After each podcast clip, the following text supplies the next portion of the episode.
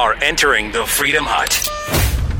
Democrats trying to get a resolution together to oppose Trump's national emergency declaration. A lot of posturing from them. Will it mean anything? Also, Smollett's meltdown over his hoax continues. We've got updates for you on that and the possibility of a legal defense for him. And what does it mean to have a good job? And how can you make any job you have meaningful?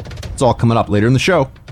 Buck Sexton. Your mission. Decoding the news and disseminating information with actionable intelligence. One small step. Make no mistake. America great. You're a great American again. This is the Buck Sexton Show.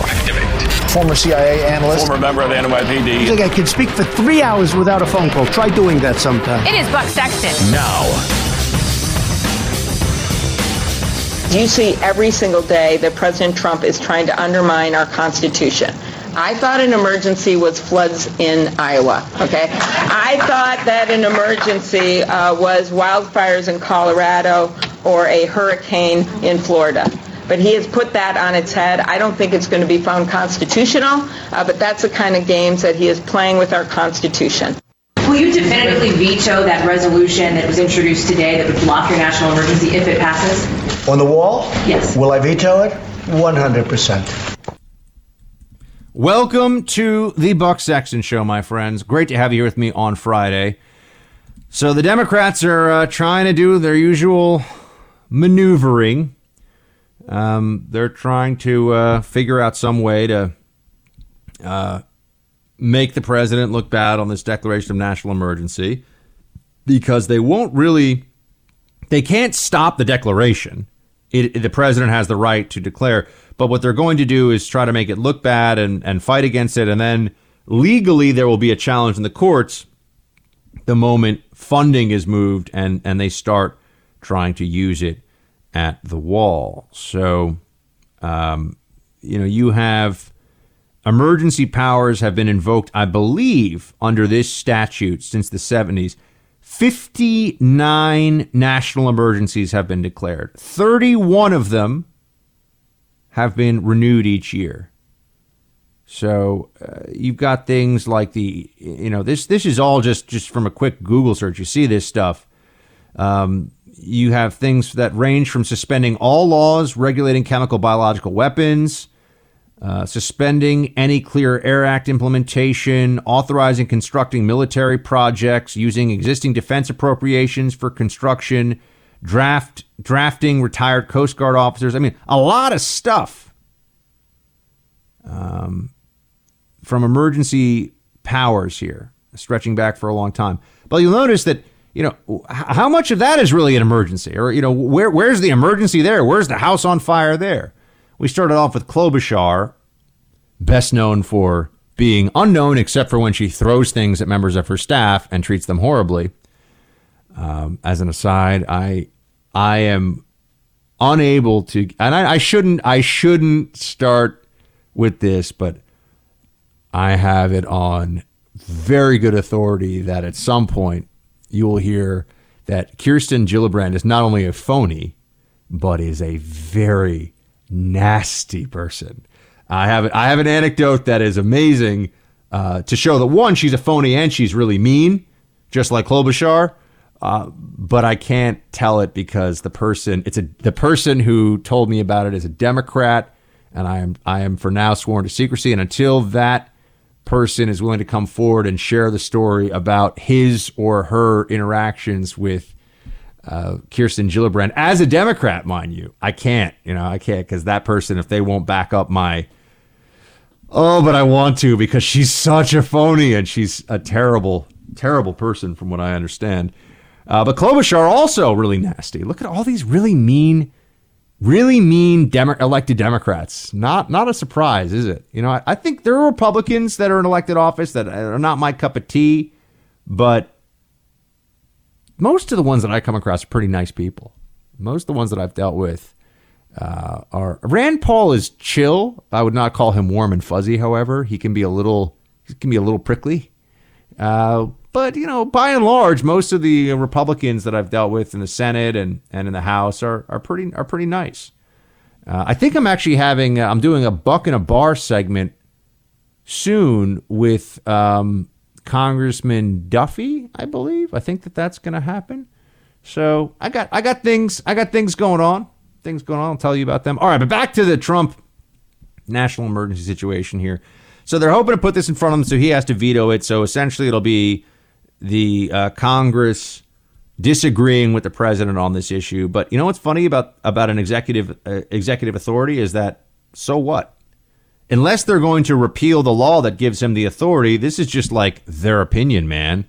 And ultimately, I think that it looks bad for Congress to be out there making the case, the American people, that what's going on in the southern border is not an emergency. How could it not be an emergency? You're on track for half a million people coming into the country falsely claiming asylum, abusing our system, abusing the uh, generous and kind nature of the American people for their own purposes. These are economic migrants and they're showing up with families because they know they're more likely to be in this country if they show up as a family.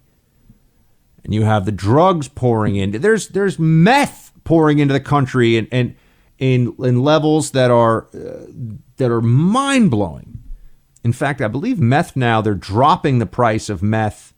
The cartels are are dropping methamphetamine prices just so they can maintain some of the markets they have, uh, even if they're selling some of it at, at a loss based on their you know importation illegal importation fees. So there are other drugs that they're trying to pile into the country other than just fentanyl and and and the opioids that have been killing over 70,000 Americans a year now. That's not an that's not an emergency?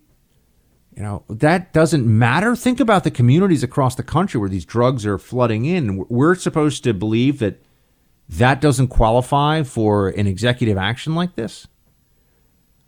I I really you know this is it. If if we can't win this argument on uh, if we can't win this argument on the border under the Trump administration, we're never going to win this argument. It, it, it turns into something similar to what we have with the national debt, which is where there's really only one side of this that's right, but it's a long term, structural, strategic, foundational issue that, you know, to deal with it now is painful. So much more popular to procrastinate, say it's not a big deal.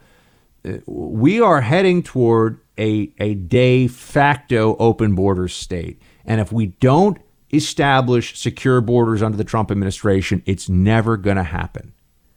In fact, not only will they will not be secure, we're just going to have a policy where people can come and go. You know, essentially anyone who can get here can stay. And you know, you talk about things like sovereignty, uh, the cohesion of the polity of the political unit. You know, what what is a country? We can take this down to a very, distill this down to its essence. A country is an idea. You know, we're Americans because of the culture and the and the the people around us and the ideology of this country that we buy into that we believe is is important to us as as individuals and as a nation which is a group as a group as well and you know, you can always make the case, well, why why can't you be a citizen of any country? It's not fair. Why can't you just pick? The whole nation state system is based on the largely based on the accident of birth. It's unfair. It's inherently unfair. So if fairness is going to be the governing standard for who gets to stay and who doesn't get to stay, and it's a fairness not based on the law, but based on what feels good to people, you're in an open border state. I, I don't want to tell anybody you're not allowed to be here in America. I mean, well, criminals, obviously, but I, I don't want to look Honduran migrants in the eye. I don't want to look some 22 year old woman who arrives, you know, with, with her with her two kids under the age of 10 and says, you know, all I want to do is be in America. I don't want to look at her and say, sorry, you got to go. That that's not going to feel good. But if you look at what it means, if if our law enforcement is, I mean, then again, I also don't want to, you know, arrest people for simple drug possession. There's a lot of things I don't want to do. If our law enforcement, though, isn't able to tell that woman who's not legally allowed to be in the country, I'm sorry, you, you know, we're going to make sure you're safe and, and take care of you and get you medical care, but you got to go, then everyone can come and stay. And if everyone can come and stay, we don't really have a country anymore. we have a kind of economic opportunity zone that has no particular character or ethos or or sustainable version of itself. It just will be in a constant flux of well, you know, we you know, and and and you look at the numbers and look at how countries change over time and there can be profound shifts. Profound shifts. I, I think that that a lot of Americans have this idea that the immigration that we're dealing with now is similar to immigration wave in the past, and that's just nonsense. By the percentages, uh, it's we've never had anything like this. Um, we've never had a larger uh, illegal alien population in the country. We've also never had a larger legal immigrant population. And I would just note that while I'm in favor of, le- of legal immigrants and, and we welcome legal immigrants into our American family, there's an assimilation process that has to happen there too. M- maybe this is you know getting too deep into the issue, but there is a limit to how many legal immigrants you'd want to bring in as well. You know, and, and for people that that sounds that sounds uh, crazy to, okay, well, let's let's assume that well, let's talk about a, a smaller country, right? Let, let's take it out of the context of America for a second. If if the Netherlands allowed 8 million Iraqis to immigrate to the Netherlands, is the Netherlands still the Netherlands? No, it is not. It is something else, right? It would it would overwhelm the character and the uh, the legal and cultural foundations of that country. It would overwhelm the assimilation system. I'm talking about a legal immigration wave. Now, I don't think we're quite there uh, with legal immigration year to year, but we're not far off either. I mean, I, I do think that a million a year is a pretty is a pretty high number. It is a lot of people to bring into a country to go through the assimilation process, especially when you have a lot of them are being brought here through chain migration because of family connections. Now, the system is the system, so I have no problem with anybody who's going through the system legally, but we also, as a country, and those people who are legal immigrants who become citizens of the country, they get to be part of this conversation too. We get to have a discussion as a nation about, well, how many how many legal immigrants do we really want to take in? You know, and, and, and I understand that for people that their their primary political motivation is to feel good about themselves and to take the position of the greatest generosity and never have to say no to people and just want to see the good in people and not look at how things can go wrong, why wouldn't you want to be open borders? You know, and this is why I, I try to ask Democrats questions like, why, why, why is illegal immigration, from a Democrat perspective, why is illegal immigration bad? And the answer is they don't think it is. There's no, and you'll never get them to say, well, if you have a country of 320 million uh, Americans and you were to allow the you know importation of uh, the immigration of you know 10 million Hondurans, which is basically the population of Honduras, because their country is so crappy. Uh, does that change? I mean, it's certainly going to change the political direction of the country. It's going to change. You know, this is what we have to look at, and and do people when they come in, in large enough numbers, does that affect their desire to assimilate when they're here? These are all these are all serious discussions about the future of the country and as it is affected by immigration. But it's so much easier to just say, we're a nation of immigrants. You know, they're doing the jobs Americans won't do. Just let people in. Illegal immigrants are more American than Americans. All this stuff. And this is where the Democrats have gone with this. So uh, Trump is Trump is right about securing the border. I, I don't know if he's going to win this fight. I don't know if he's going to win this fight. We, it might be that the Democrats may have their long term strategy to change the demographics of this country such that there's a permanent left of center majority for the Democratic Party and that enough Republicans have been bought and paid for on the immigration issue that they won't stand for the law. We, may, I know it's kind of a bummer thing to tell you on a Friday, but we may be too late on this issue. I don't know if anybody's going to get it done if Trump can't get it done. So I, I hope that he's able to prevail on this one in the courts and in, in public opinion in 2020. Uh, but there's some concerning signs here. All right, we got to roll into a quick break. I will be back with you with so much more. We got to talk about the Smollett, Smollett, Monsieur Smollett, that whole situation. Stay with me.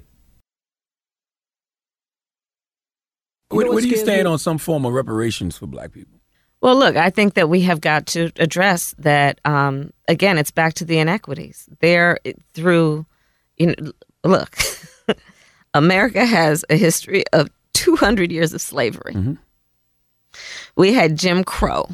We've got to recognize back to that earlier point people aren't starting out on the same base in terms of their ability to succeed. And so we have got to, to recognize that and give people the, a lift up. We have a history of racism in America. So you are for some type of Yes, I am. reparation. Okay. Yes, I am. That's Kamala Harris, prime uh, top tier candidate from the Democrats for the presidency so far. A lot of establishment folks excited about her candidacy. You know, there's definitely a buzz around her saying that she is in favor of reparations. I do not. Now, I could be wrong here. So one of you could could point this out. I do not remember hearing a president in recent memory any any Democrat presidential candidate that I can think of. I, again, this is just off the top of my head that was in favor, openly in favor of reparations for slavery. The federal government stepping in with reparations, and I would be very curious to know what that would look like. What is she really talking about here? We already have affirmative action. Affirmative action is running into some problems now because of the discriminatory effect against Asians that affirmative action uh, has resulted in, uh, and affirmative action has been has been extended way beyond uh, African Americans to Latinos, to Native Americans, to uh, transgender individuals, to LGBT community. I mean, affirmative action is now everything that's not a, an, uh, essentially an Asian or a you know white male. So that's that's where affirmative action has gone. But I, I also noted in this, and that was I think an interview on this radio show, the the Breakfast Club. Um, but I, she she mentioned this the in inequities. You remember this? This is important. I brought this up I think yesterday here on the show. Not inequalities. The you, know, you have to pay attention to the words that leftists use.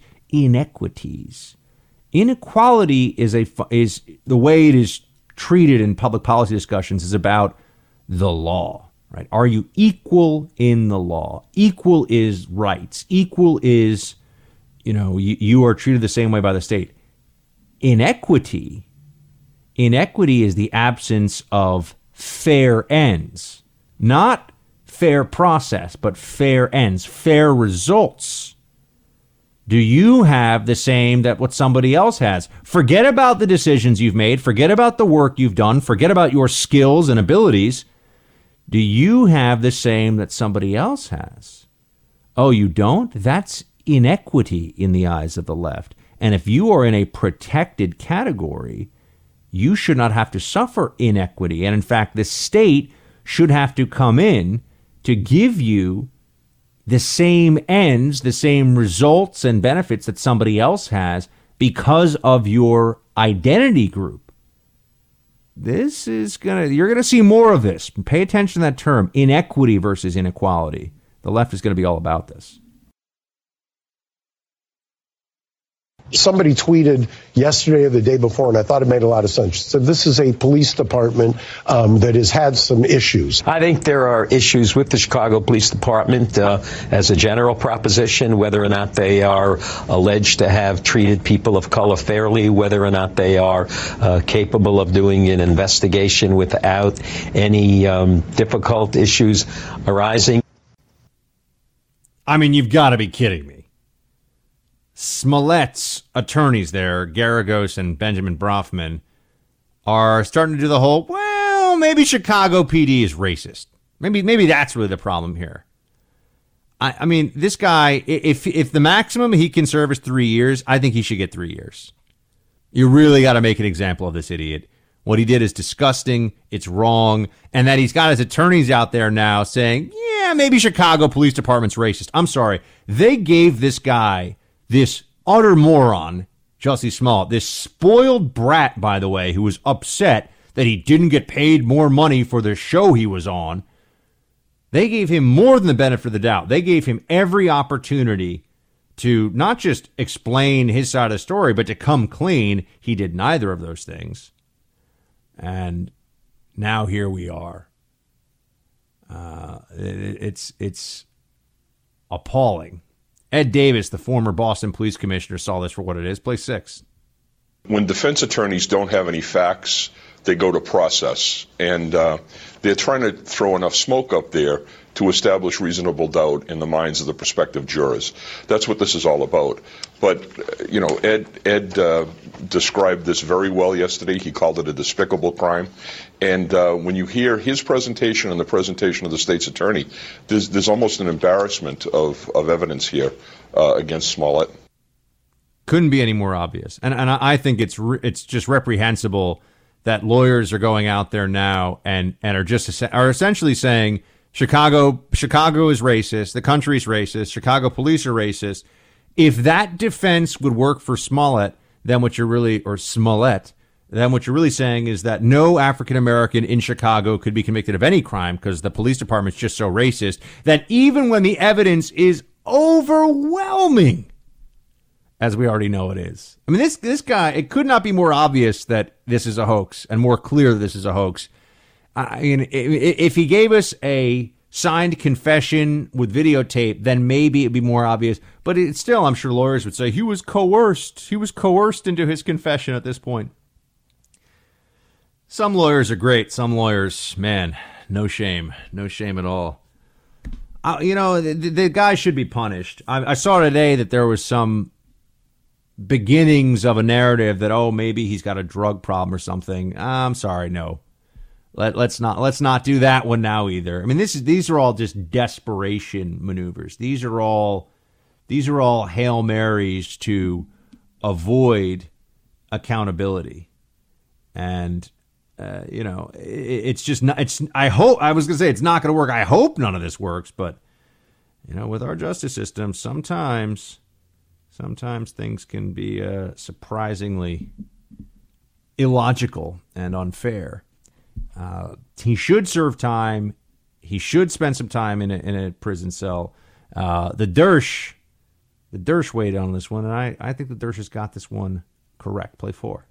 Uh, if the facts are as the police say they are, if actually payments were made and a plan was hatched to put a rope around the neck and a police report was filed, then we have a potential for a serious a crime. I think people who make false reports ought to go to jail. I think, you know, in the Bible, if you falsely accuse somebody, you get the penalty that the person would have gotten had the accusation been true. So if, in fact, these people had attacked him in this racist way and put a noose around his neck, they would have gotten some years in jail. If you're going to follow the Bible, this guy ought to get the same penalty that he falsely accused other people of getting.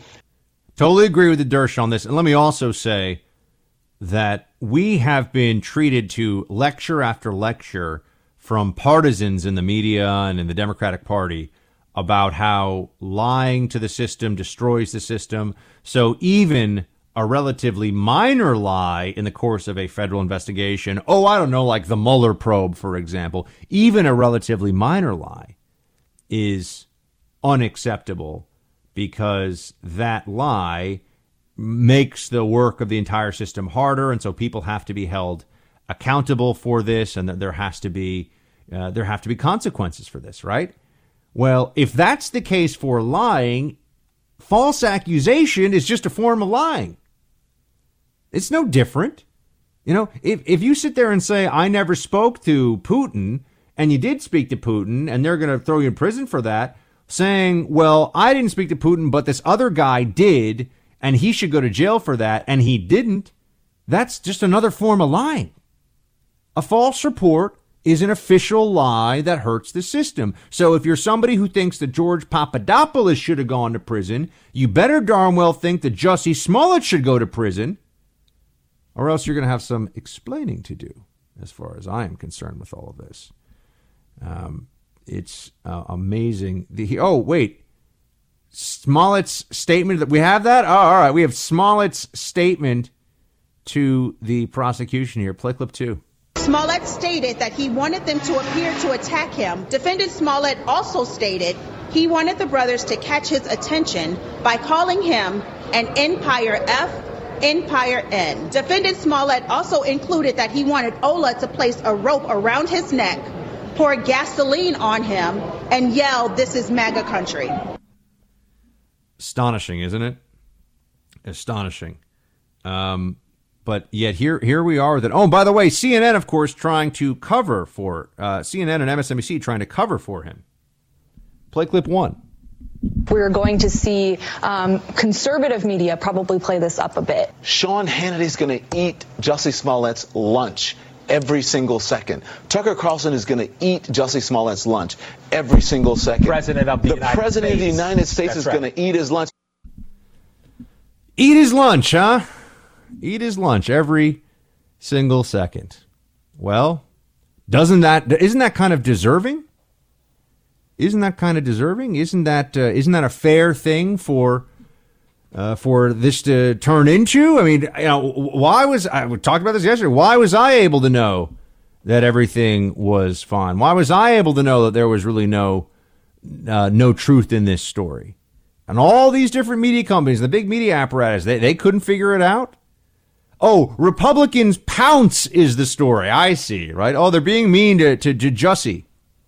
They're being mean to Jussie. No, no, no. I don't think so. This is a guy who should go to prison. We called this one team right all along. So we do a little victory dance on that one. We've, we've known all along that that was the case. And we also now should expect there to be accountability in this whole process. We should expect that somebody who was willing to draw resources off of investigations of homicides in a city with a serious homicide problem uh, should not go unpunished and should not go unscathed. But you know, the sad part about this is the media is not going to learn a thing. They're not going to change at all. And here's what I can tell you: the next, and there will be one, the next big uh, hate crime hoax that comes along. The same script for the media will be in play. They won't change their coverage. They won't be more skeptical. And it's because that ultimately they really think that they did this the right way, even though they were totally wrong. They think the mainstream media believes when it comes to hate crime hoaxes, even when they're wrong, they're still right because they've raised awareness. I'll be right back. So a lot of people have talked about Smollett this week. One of the best, and I'm gonna I want to give you a good chunk of it. Charles Barkley is one of the more entertaining TV commentators around. Period. You know, you don't always get great stuff from Charles, but you do get a lot of a lot of gems. I mean, Charles Barkley comes up with stuff. I don't even really care about professional basketball very much. I used to watch it, but I don't have the time these days. But Charles Barkley is so amusing when he talks about professional basketball, and not even just that, just just topics in general. That I will sometimes watch. Uh, I will sometimes watch Charles Barkley on his panel on TNT just because I know he's so funny. The stuff that he said about Smollett today, though, I because we, we got the we got Friday coming up here, we got a weekend. I, I just figured it'd be fun to share some of this with you. Here's what Charles Barkley said about this. Play 18. Jussie, you wasted all that damn time and money. You, you know what you should have did? What's that? Just went out in Liam Neeson's neighborhood. Could have solved all your damn problems. Ridiculous one over there that you would say has no chance of happening. Um, two black guys beating a black guy up. And having a black I'm sorry. I'm sorry. Speak it out loud. That's uh, it's not on here, man. What kind of hats they had on, Chuck? Magas, MAGA hat, Magas hat. All right, I think that's probably. I think that's probably it. Okay. The Lakers will not make the playoffs. The Kings will is the latest edition. Go ahead, Kenny. I can't Chuck, believe you, Chuck. You pay him with cash. Chuckster. You pay him with cash Chuckster. or you write him a check, Chuck. America, let me just tell you something. What's that? Do not commit crimes with checks. if you're gonna break the law, do not write a check. Because you're writing a check that what? hey, get cash, man. oh, stop, literally. Thousand. Oh. Get circulation. Chuck, I had one more question to ask you. Do you buy the face mask, the rope, and the thing in the same store? No. Hey, get it. You think they put that on a receipt? Face mask, rope, bleach? In the same store? on the same store. You wouldn't even go to three different stores.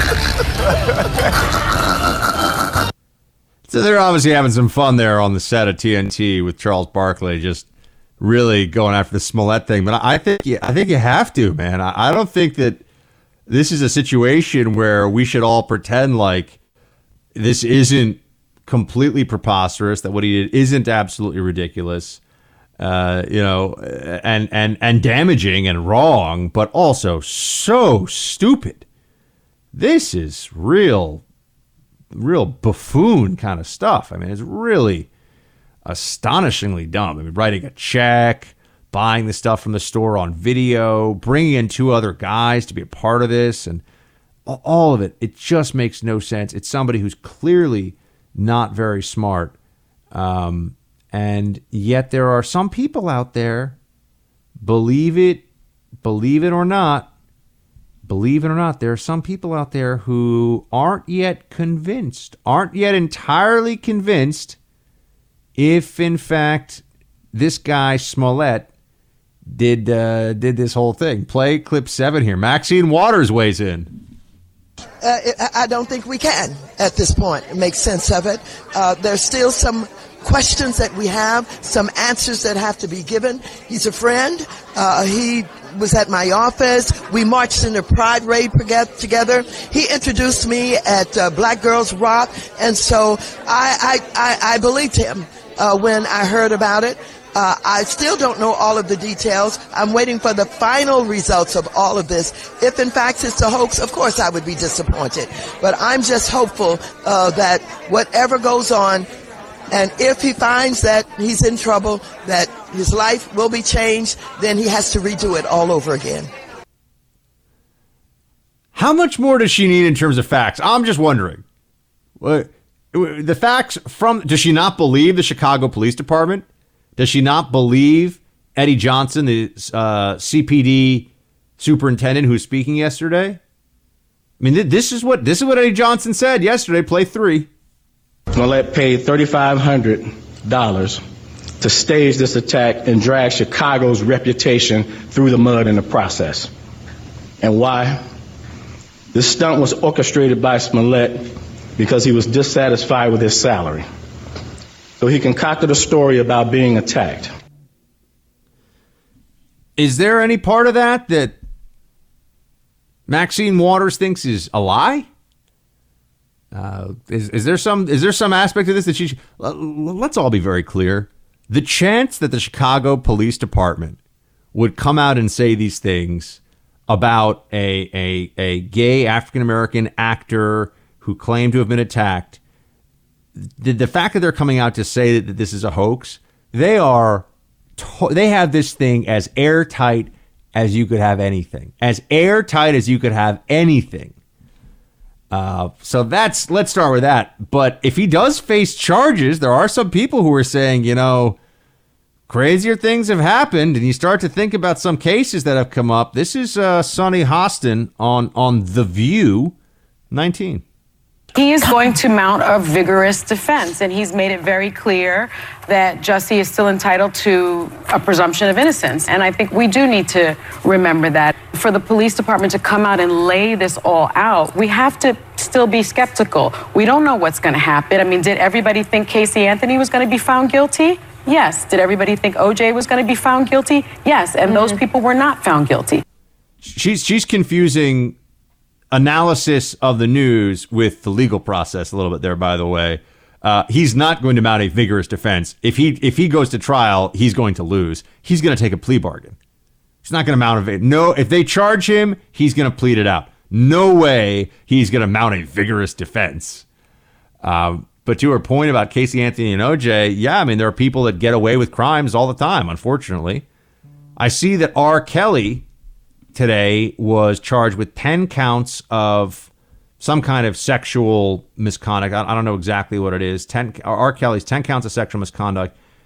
R. Kelly was charged, and the, the documentary on him, I think it's on Lifetime that I've watched. It's a series of uh, like six or seven episodes. It's very good and disturbing.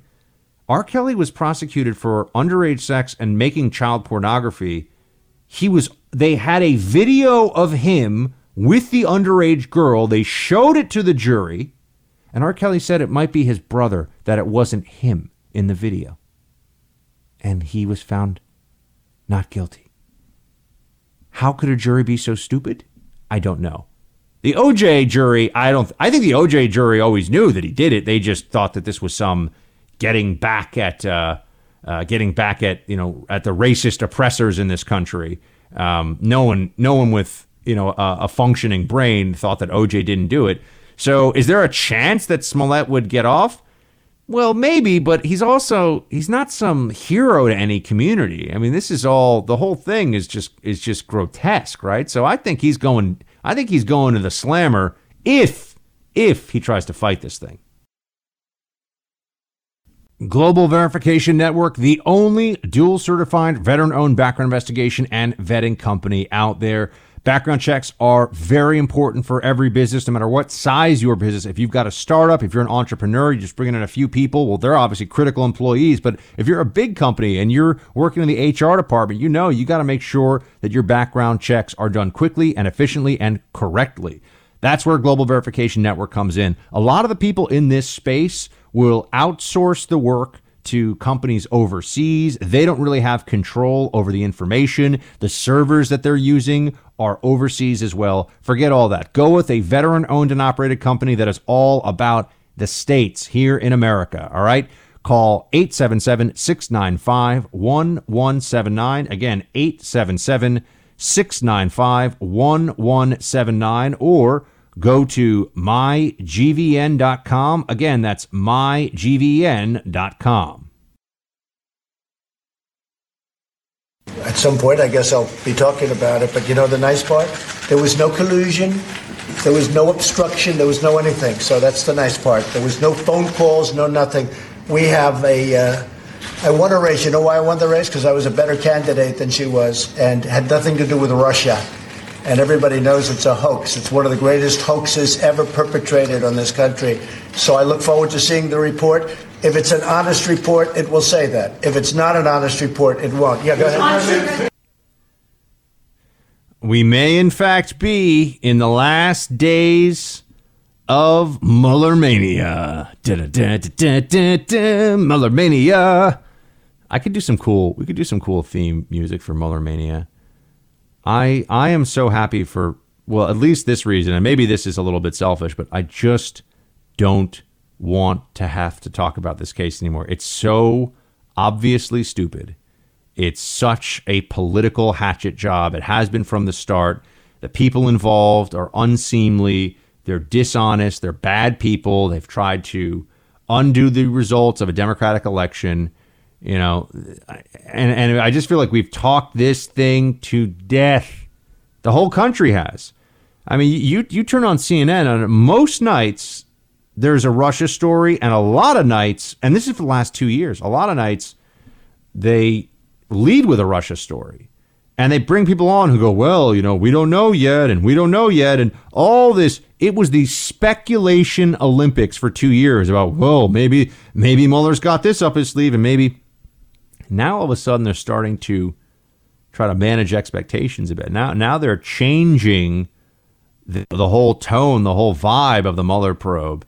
And our friend Kim Strassel, who you know is a, a frequent uh, visitor here on the show, wrote a great piece Schiffting S C H I F F T I N G to phase two of collusion. Conspiracy theorists look for something new, anticipating a Mueller letdown. And let me just get Kim. Kim just nails it in this piece. Let me give you some of what she gets into here. Quote: There's been no more reliable regurgitator of fantastical Trump Russia collusion theories than Democratic Representative Adam Schiff. So, when the House Intelligence Committee chairman sits down to describe a new phase of the Trump investigation, pay attention. These are the fever swamps into which we will descend after Robert Mueller's probe. The collusionists need a new phase as signs grow that the special counsel won't help realize their revelries of a Donald Trump takedown. They had said Mr. Mueller would provide all the answers. Now that it seems they won't like his answers, Democrats and media insist that any report will likely prove anticlimactic and inconclusive. This is merely the end of chapter one, said Renato Mariotti, a CNN legal analyst. Mr. Schiff turned this week to a dependable scribe, the Washington Post David Ignatius, to lay out the next chapter of the Penny Dreadful. By the way, a very good TV show on on uh, Cinemax, I think. If you haven't seen it, Mr. Ignatius was the original conduit for the leak about former National Security Advisor Mike Flynn's conversations with a Russian ambassador, and the far-fetched claims that Mr. Flynn had violated the Logan Act of 1799. Mr. Schiff has now dictated to Mr. Ignatius a whole new collusion theory. Forget Carter Page, Paul Manafort, George Papadopoulos, whoever. The real Trump Russia canoodling rests in Trump's finances. The future president was doing business with Russia and seeking Kremlin help. End quote. Guys, these people are shameless, aren't they? I mean, Kim totally nails it. She's she's right. I mean, I've I've been saying this too, but this is this is where all of this is heading. We're just going to start to hear now about how we need Trump's tax returns. We need to know more about uh, about Trump's business dealings. And you see, this is just going to be a an investigation of Trump the person. That's what they're going to transition to. This is an investigation of Donald Trump. They're, you know, they can try to say it's about Russia collusion and everything else, but now it. I mean, if they're talking about his business dealings, what is that? If they didn't find collusion, as in Trump and Trump's campaign actively contacting and working with the Russians to help steer the election to Trump, if they didn't find that, then looking at Trump's finances can't be a part of that investigation because obviously Trump's finances, as it affects the Russia collusion narrative, would have already been covered. It would have already been there if, they had any evidence of this whatsoever. So now they have no evidence of collusion. What they're saying is, let's just turn Trump's finances upside down and then we'll find evidence of collusion. You know, this is uh, throw the throw the witch out in the lake, tie her down with stones. If she drowns, she's innocent. If she floats, she's a witch. Trump can't win. Trump can't win. Don't even get me started on that scary movie, The Witch. Been having nightmares. The movie's scary, too scary, man, too scary. Um, but th- this is this is what we're dealing with now. These these people are the Democrats. They're little media allies, little media stooges. They're they're utterly shameless. I mean, Rachel Maddow has been doing these, and now we have this really interesting revelation that's going to blow your mind about Russia. Every night, you know, she takes a little pen out, she taps on the table, the whole shtick. I mean, I don't know who finds Rachel Maddow's show interesting. I really don't. It's just the it's just more people speculating about Russia night after night who don't know anything. There's no information. It's just speculation. It's well, maybe, maybe, yes, no, kind of so. They have nothing to offer in terms of knowledge, in terms of actual transmission of useful information or real information. No, it all just becomes the same old nonsense about how, well, if this happened, then maybe that happened, then maybe this other thing happened.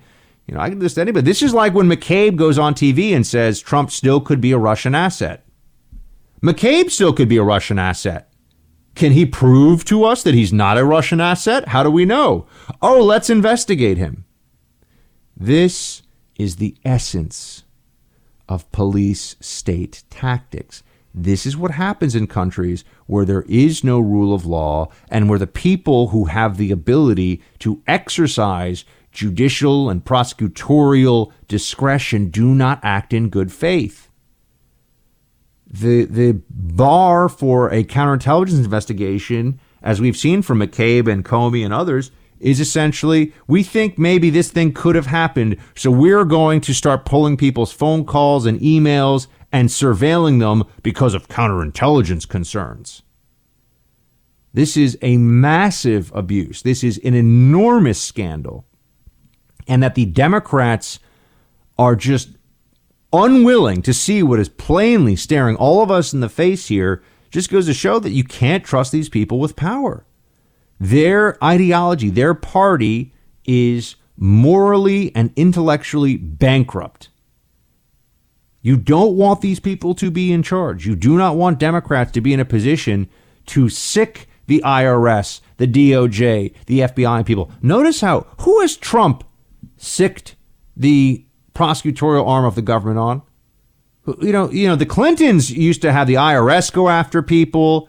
You know, the IRS went after conservatives under the Obama administration. Conservatives somehow, Republicans, this doesn't happen from our side. I wonder why that is. We don't weaponize the apparatus of the government the way the left does. You know, and and for uh, for people who are going to say, well, what about the Clintons, Buck and Whitewater? Uh, the Clintons should have gone. The Clintons should have been criminally prosecuted. The Clintons actually broke the law. We all know they broke the law, in a whole bunch of ways. Both of them, more than once. So you know that's that's not a witch hunt. That's actually yeah, you're that's that's just a hunt. That's finding illegal behavior. But this whole Mueller thing, it's not. It's going to end next week, and Kim's right. Kim Strassel's right. Just means collusion chapter two begins. This is a woman who inflicted enormous risk on American soldiers, uh, on American citizens. She's a terrorist. She's not coming back. President Trump made clear uh, that she wasn't coming back. She's not a U.S. citizen. She is not entitled to U.S. citizenship, and she's not coming back to our country to pose a threat.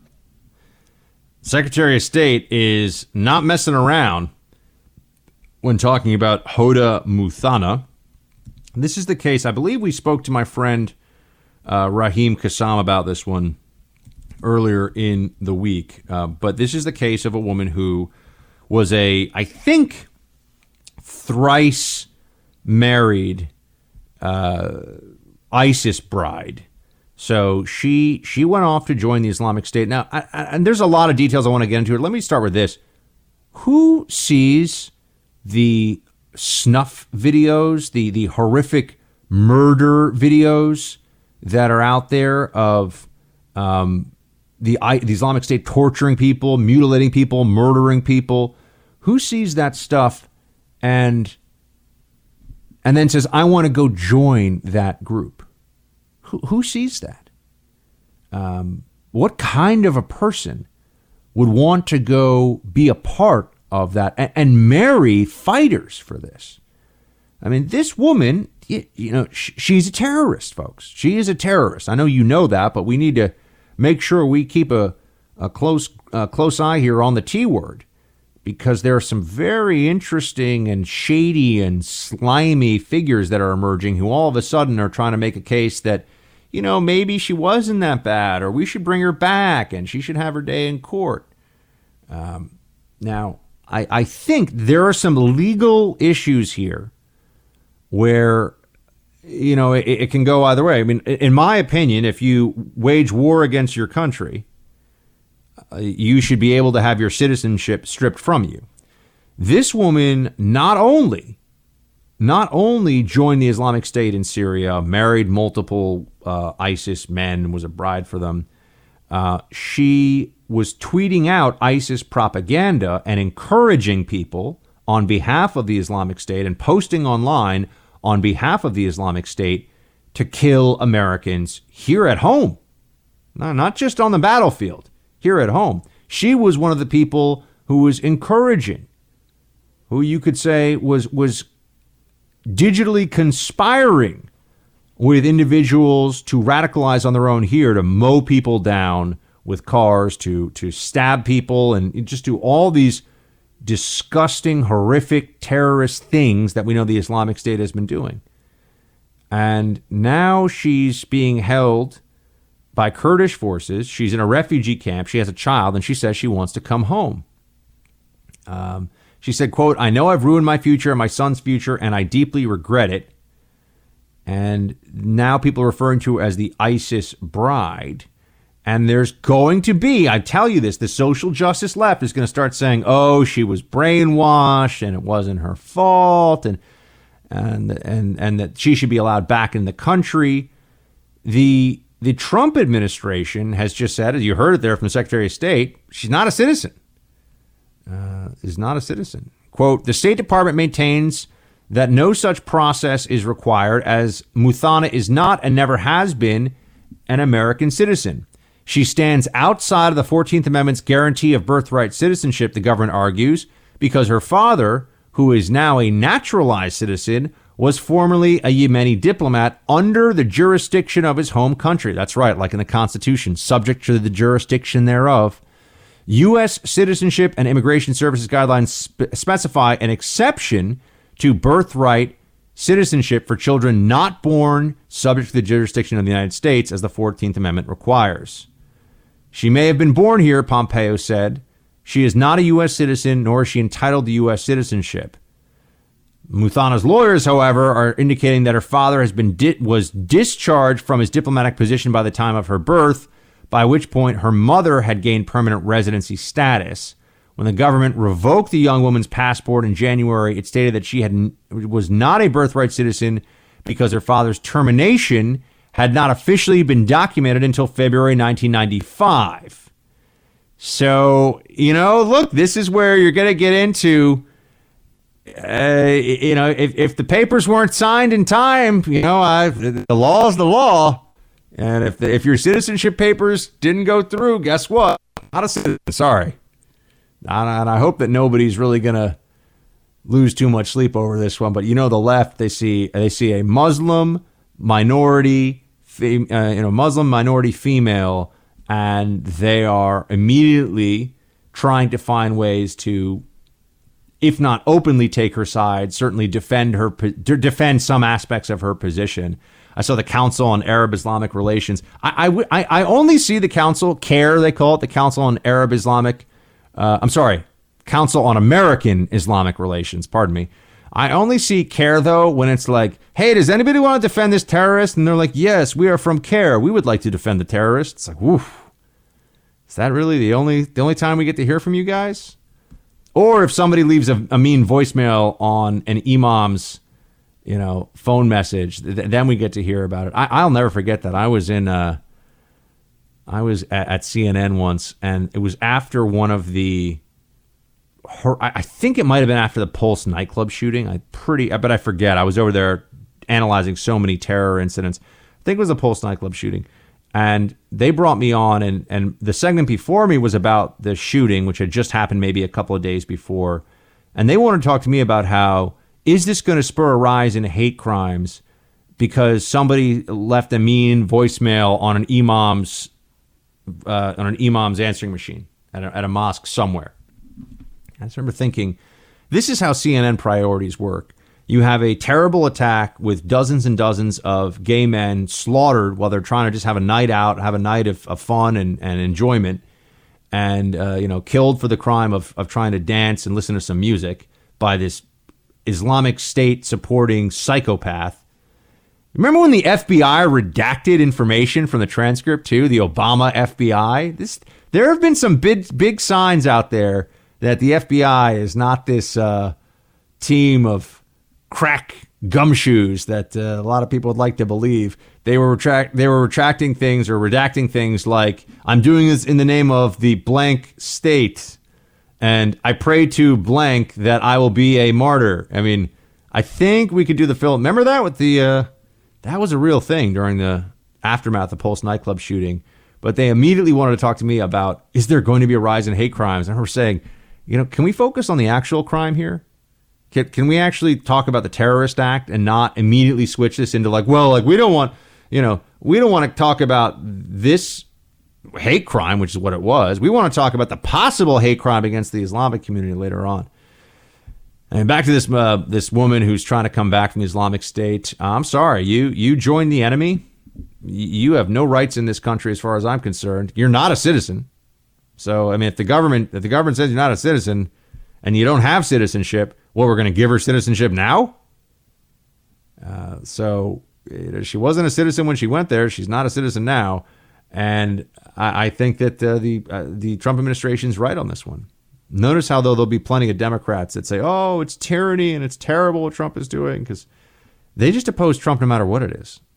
It's one of the more remarkable tests of the left's delusion here is that no matter what the circumstances may be, you know, if Trump came out and said that he has managed to find a way that you could eat all the cheeseburgers you want, never gain a pound, and it would be healthy for you, the left would be anti cheeseburger. They would say that cheeseburgers are uh, racist and evil and destroying the planet. So that's what we're up against here, folks. More national security coming up here in just a moment to talk to you about the troop drawdown in Syria and uh, the Vietnam Kim Jong Un summit coming up. You are now entering the Freedom Hut Tactical Operations Center.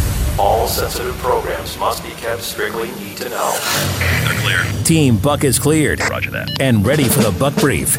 This is a, a, rough estimate, about 200, not a specific number. Um, we're going to we're in constant contact with our allies. At the end of the day, the president wants to bring our troops home, and he's working towards that. He wants to do that in a uh, safe and peaceful way. I'm always going to be happy with the president pulling our men and women in harm's way out of harm's way, and also doing so responsibly. Uh, I agree. Uh, I believe that the 200 that are remaining will keep Turkey uh, out of the Syrian conflict, but will also keep Iran's ambitions at bay said, Mr. President, you deserve a lot of credit for destroying the caliphate, but we need an insurance policy to make sure they don't come back.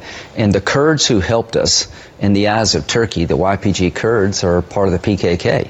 We need a buffer zone between Turkey and the Syrian Democratic Forces so they don't go to war. You don't want to end one war and start another. We want to make sure ISIS never comes back. And Iran cannot get these oil fields that are in Syria. So by having a small U.S. presence will attract a lot of Europeans. It's time for the Europeans to take the lead here. And that's what this plan's about, is to put them in the lead with our help. News today that President Trump is going to keep 200 troops in Syria. Obviously, that's a that's a small contingent. We have a much larger contingent of a few thousand troops next door in Iraq. And keep in mind, given U.S. Uh, Navy and aerial assets that can be deployed in the Mediterranean as well as other bases in the region, we, we have no shortage of ways to blow up stuff in Syria if we want to. All right, so that's that's one thing that I think often gets you know oh if we don't have troops there what are we going to do? Uh, point at something on a map, America in Syria, and America can destroy it if we want to.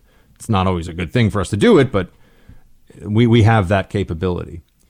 To keep this contingent of, of troops there, I understand the reasoning behind this, and I understand why a lot of people are favorable to it right now. We heard there from Lindsey Graham, John James, um, Sarah Huckabee Sanders announced this today, and it's a slight shift in the president's.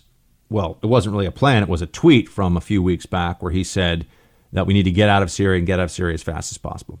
Here's what here's the the argument for us to keep these troops in Syria, and then I'm going to make my argument as to why we need to get out of Syria. We need we need to leave Syria. I think we can handle all of the different concerns uh, without a U.S. military presence in Syria because the presence that we have now may seem small and manageable and fine, when you have a small presence, the ability for that to become a large presence is very real. And the necessity for it to become a large presence under circumstances that are not far fetched is also very real. Here's why they want us to have troops there.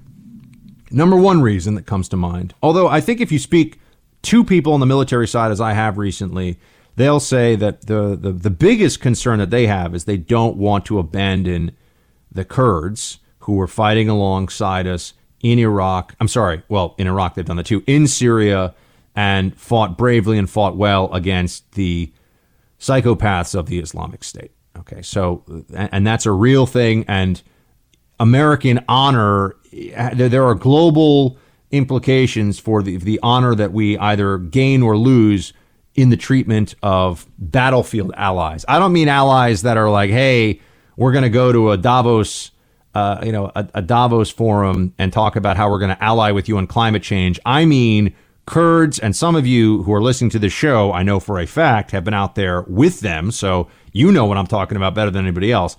I mean, Kurds who are on the front lines, taking incoming, laying down fire against our enemy alongside special U.S. Special Forces operators and alongside our guys. Those are allies real allies. And there's an, uh, an understandable uh, concern that if we weren't there, then the Turks would launch airstrikes against them because they think that they are essentially the same. The Turks believe that our Syrian allies, uh, Kurdish Syrian allies, and the Syrian Democratic Forces uh, in eastern Syria and eastern and northern Syria predominantly are the same as the PKK uh, Marxist separatist terrorists that have been waging a 30 plus year struggle against the Turkish government. So the Turks have a very big problem with them, and and this I understand all this. That's the one part of it. The other part of it is the fear that the Islamic State is going to make some kind of a major comeback if we're not there. All right, now, so th- th- that's really the reason. Oh, and then there's another set of reasons that I don't think are good reasons, but there are people who say that we need to be there to counter Iranian influence. I think that's unrealistic, and I think it's also a dangerous expansion of the mission set and the strategy that we're we're approaching all this with. Uh, that we're there because we're going to try to broker a peace agreement with with Assad. I think that's misplaced. I think that's just wrong. It's not going to work. It's not going to happen. Assad is not going anywhere. He's not going to negotiate with the Syrian Democratic Forces for, you know, uh, for him stepping down or anything else. I mean, Syria is it was through a civil war, and the country has been chopped up into pieces. Um, but there is this notion of well, we need to counterbalance the other bad players: Russia, Iran, Assad, Hezbollah. I don't I don't think that we should be getting to that game because they all already have troops on the ground there, forward operating bases. The Russians have had a naval base in uh, Tartus for I don't know how many decades now in Syria. So we're not counterbalancing how. Uh, then on the on the uh, way that we could do this without a true presence there, uh, meaning that we should scale down this 200 to essentially zero as soon as we can. That's my opinion we use the all the different military assets that we have in the region, if we need to, to back up Kurdish fighters on the ground. The Syrian Democratic forces there, uh, and keep in mind, we could always have troops there that are non, you know, that, that are not being reported on, right? I mean, we could always have operations going on there that are not uh, being publicized quite the way what we're talking about this contingent is, advisors and so on and so forth. Um, but as as long as we have the military presence that we do in the region, we can give air cover, give material support. We can do whatever we want in the in this part of Syria, and I think we can accomplish it without a true presence there. Um, in terms of the Turkish Kurdish, and, and that's necessary for the suppression of ISIS, right? So this is people's worry about ISIS coming back, and to that I say, you're never going to completely eradicate the Islamic State. A lot of them have apparently moved into Iraq. Our foothold in Iraq is not as permanent as some people think. I think the Iraqis get restless with our presence there. Uh, so that's also worth keeping in mind. Uh, and that's not a, that, that's not a reason to try to, uh, you know, right now we think Syria is more, uh, Syria we can be in with troops because we're so stable in Iraq. Well, what happens if that gets upended? Uh, I wouldn't want to be that U.S. troop contingent in Syria if all of a sudden we have to pull out of Iraq. Uh, so there's that. And then there's also trying to keep the the Turks out of the Syrian conflict and out of airstrikes on our, our Kurdish friends in the Syrian Democratic Forces. And then I just say we got to make it clear to the Turks that you know they're not going to keep being a NATO country. We're, we're not going to play ball with them and and help them out on things that matter to them if they are going to be spoilers and and refuse to respect some of our look. It's a request. It's an ask. We can't make them uh, do this, and we're, we're certainly not going to take any military action against the Turkish Turkish forces on behalf of Kurdish allies. I think. Um, so then you get into: Do you really want U.S. troops to be a tripwire there for the, the Turks? Essentially, the Turks won't bomb some of these encampments because they're they don't want to kill American soldiers. Well, uh, so you're going to keep American soldiers there in harm's way in the hopes the Turks don't do that. I, I don't like that plan. The biggest thing, though, for me, I mean, so I, I try to work through some of the pieces there because it's obviously a very complicated situation. The biggest thing for me is we need to stop, our leadership needs to stop thinking that the answer to problems abroad all the time is to send United States military forces to calm things down, to chill things out, to make problems go away. We don't need to do that. We should not do that. And I think that Syria is the beginning of the turning of the tide away from Iraq, which has not been successful. Okay, we can talk about Iraq as much as anybody wants. I was in the CIA's Iraq office for years. Iraq is not the success that we were promised, and it is not is not a particularly stable country. Um, it's okay, but Afghanistan, which we are losing, We are losing in Afghanistan. We are going to we are going to try to create some face-saving agreement with the Taliban where the Taliban is essentially left in control of the country or part of the country and then eventually will be in control of half of the country. Uh, all the Pashtun parts of, of Afghanistan are going to be Taliban run. It's just a matter of when. So that didn't work out for us. Uh, enough is enough. And I do think that there's a a class of elites in this country, and I mean that pretty specifically. I mean, I could actually name some of them: the Bill Kristol and Max Boot. You know, Tucker Carlson wrote an article about them recently where he referred to them as the uh, professional war peddlers. Uh, many of these Bush era, very muscular foreign policy neocon types, I think that their ideas have largely been or should be repudiated. I think that they've dragged us into conflicts that have uh, been far too costly in terms of lives and in terms of uh, of so of, of blood and treasure for the United States. And for what? For what? We should be putting our troops in harm's way when there is a clear U.S. national security interest that we must defend, and that we know we're going in hard and we're going in furiously. We should not be leaving troops in places in unstable countries where the host government either doesn't want us or there is no host government really to speak of. We're, we're propping up a host government and, and hoping that we can cobble these countries together on our own. That's just, it's not good policy. It's not a good idea. And I think Syria is the, the turning of the tide. I think people are going to realize that Syria is a, a place where finally we start to draw down. Don't allow this to drag on forever. Draw down the Syrian, uh, our contingent in Syria, and let this be someone else's problem if it's going to be a problem. I think that that's now. I, I know there's a there's a lot of good faith debate on this. There's a lot of ways you can take this argument, but the problem with you know it's never going to be easy to end an endless war but the alternative is to keep fighting an endless war. Uh, I'm not saying it's risk free. I'm not saying there's no chance ISIS could come back. I'm saying we need to not make Syria our mission open ended for the foreseeable. It's a bad idea. We'll be right back.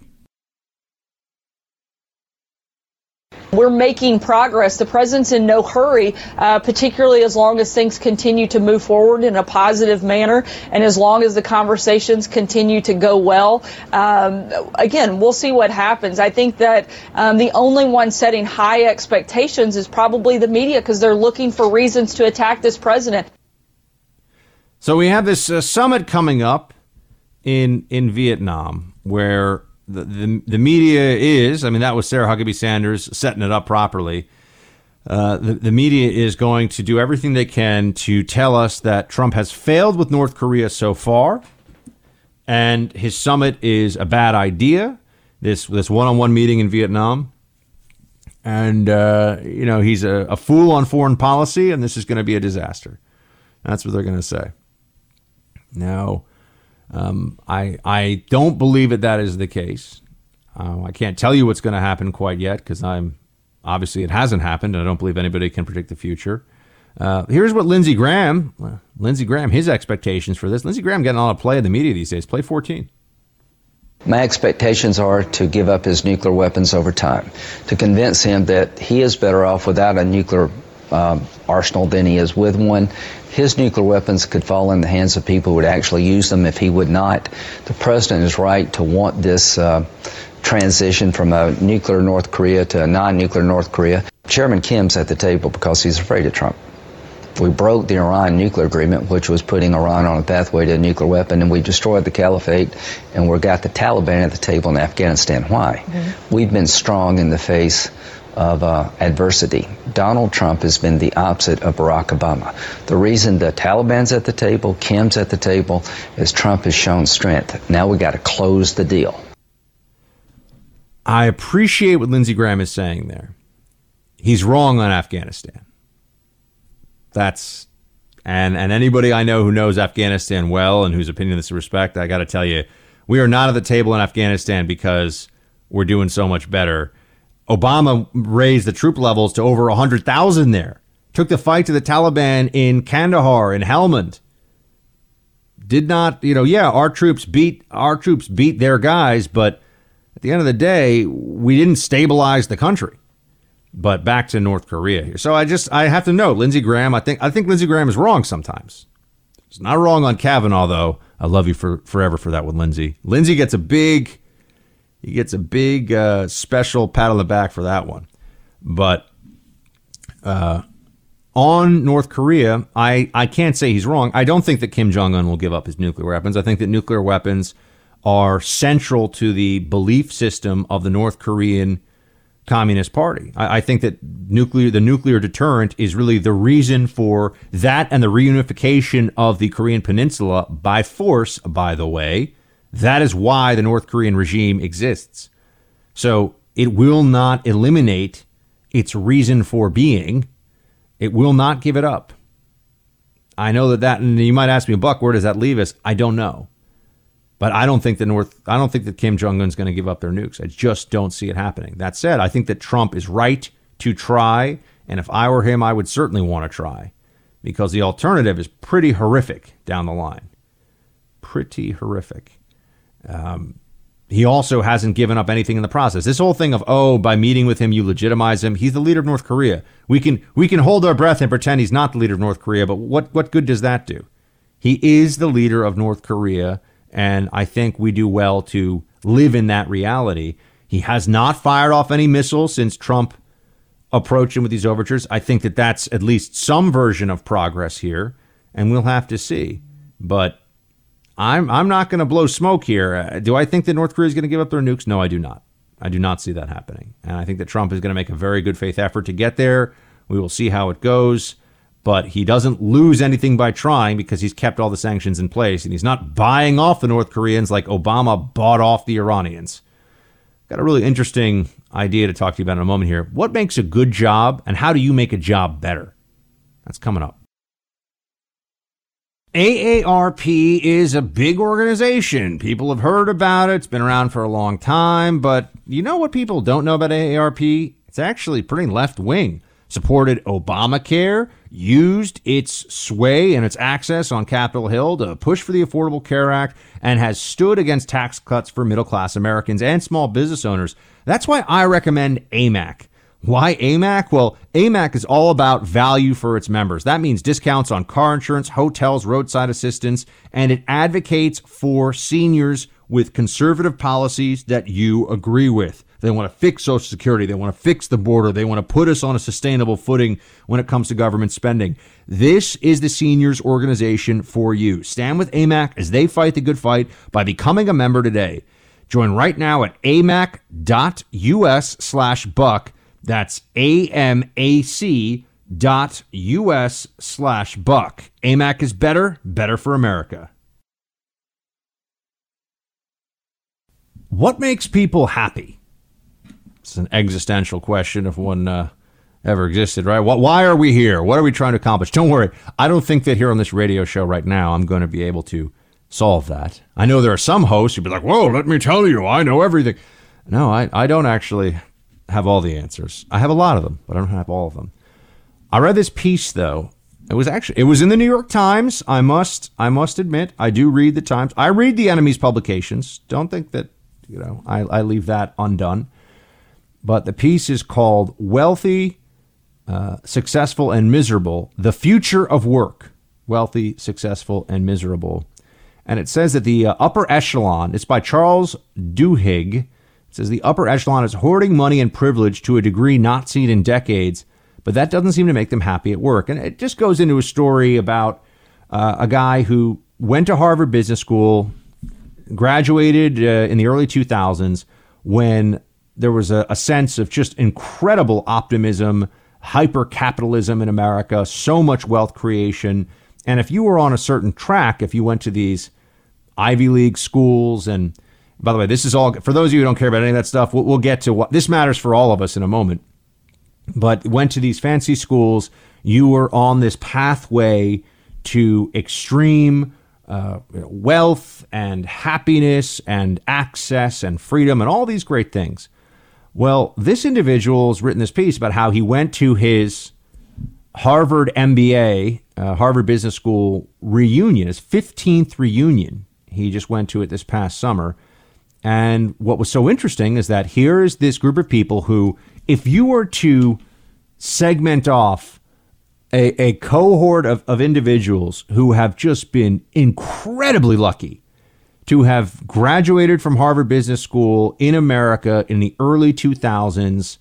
You you are in the one one millionth of one percent of humanity. I mean, you are super lucky. I mean, for all time, in terms of the prospects that you have for for wealth, uh, for opportunity, and and just. But what's so interesting, and many of you know where this is going, is guess what? A lot of really unhappy people in his Harvard Business School class 15 years later. A lot of people who, despite what would be referred to as, as privilege by many people on the left these days, despite this, what is true privilege, going to Harvard and uh, the business school and graduating and getting all these big jobs. Uh, but there are people that are still miserable. He said that there were people who, quote, complained about jobs that were unfulfilling, tedious, or just plain bad one classmate described having to invest $5 million a day, which didn't sound terrible until he explained that if he put only $4 million to work on Monday, he had to scramble to place $6 million on Tuesday. And his coworkers were constantly undermining one another in search of the next promotion. It was insanely stressful work done among people he didn't particularly like.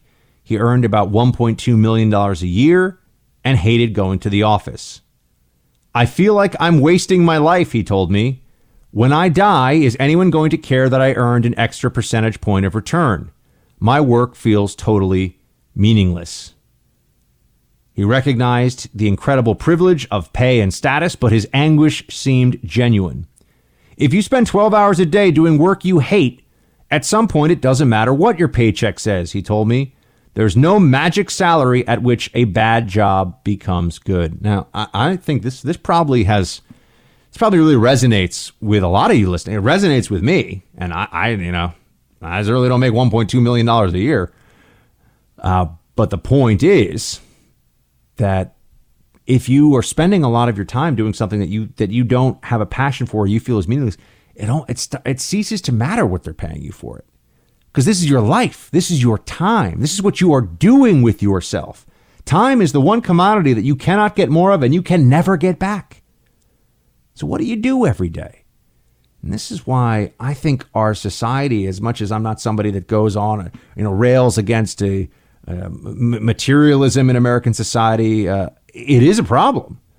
It, it is a problem. I can tell you that I've had jobs, you know, the one of the most fulfilling and fun jobs I ever had was being a JV soccer coach, high school soccer coach for my high school in uh, 2004. I was a JV soccer coach at Regis High School in New York City, and I think I was paid for the season. I forget. It might have been like twelve hundred dollars or something like that. It was in you know a, a twelve week season, and maybe maybe it was two grand. I don't know. It was it was a little honorarium it was not a salary salary, um, but it was a great gig. I was doing another gig at the Council on Foreign Relations at the time. Council on Foreign Relations, the Illuminati, the Bilderbergs. But I, I was there, and, and then I did the whole coaching thing, and coaching was great. And if I could make a living doing it, I would love to do it, but I, I don't think I could have. And I also think that there were limitations on how good a coach I would have been able to I would have been able to become given that I wasn't a college or professional athlete myself. Unless you count rowing, which is not really you're not really an athlete. You're just a uh, a masochist who wants to ruin ruin your days. Um, but the point about wasting your life, no matter how much money you make, I think that really should matter to people. But it matters up to a point. You need there are all these different studies about happiness and about fulfillment, and you need a certain amount of money. Because I've also been in the position where you don't have money for things you need money for.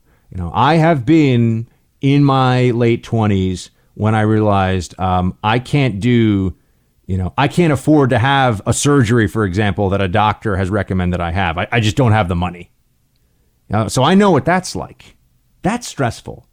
You don't want that either. It's you. I think most of the studies I've seen say that you know your your relative happiness and you know up to fifty or seventy five thousand dollars a year of income in America, you know it, it's making 70 instead of 60 you've you, that feels good you like that you know making 60 instead of 50 you know making 50 and, and so on and so forth but making you know 160 instead of 150 eh, it doesn't really matter that much and once you can imagine you get up into the millions it really doesn't matter that much to people. I mean it, it's the work is the work. And if you hate what you're doing and you think it's meaningless you can't get around that. And it was interesting that there's all these people that he goes through in this uh, in this article who have had the most on a resume basis on a you know looking at their uh, their pathway from an outsider's perspective they've had this incredible run and they hate it and they hate it and overall job satisfaction has gone down in the mid 1980s according to this piece 61% of workers said that they were satisfied with their jobs since then uh, as of 2010, 43% of workers are satisfied. That's a big, that's a big drop. Um, only 40 or 43% of workers are satisfied, less than half. I, think that there's a lot that drives this. Um, there are there are people that will point you to, to different things. You know, they'll they'll point you to how you're always uh, here. He, he mentioned some in this article: uh, oppressive hours, political infighting, the competition created by globalization, the internet, and the always on culture. You carry your phone around, they can reach you. You carry your email around, they can reach you, right? You've got that going on all the time. There's something more, more to this as well, though. Uh, I think that we are increasingly, as a society, people are seeing the financial wherewithal of those around them that they're seeing. You know, it's a keeping up with the Joneses thing. They see what other people do and what they can do, and they think to themselves, why don't I have that? Instead of thinking, do I have what I need and what I want? And, and understanding that your own expectations are the only expectations that really matter for these things. But dissatisfaction, even for people who are very financially well off, is, is pervasive. Now, I, I want to pause because I want to come back and say that there's some real upside. That There are two lessons that he gets into in this piece, which I will post on facebook.com slash Buck Sexton so you can all see it. But there are these two lessons that he gets into um, that I think will really stick with. And because we're not going to talk anymore about oh the, the the hedge fund manager who says his life is meaningless but he's worth millions of dollars. You may find that interesting, you may not, but it's just a way of getting into this piece because there are other people who find their lives really interesting and really uh, have meaning. Their work lives have meaning in a way that may be surprising to hear, probably be inspiring to hear. And then also, the people that find work and find their roles that are the right ones for them, there's something very interesting that they all have in common, or that many of them have in common.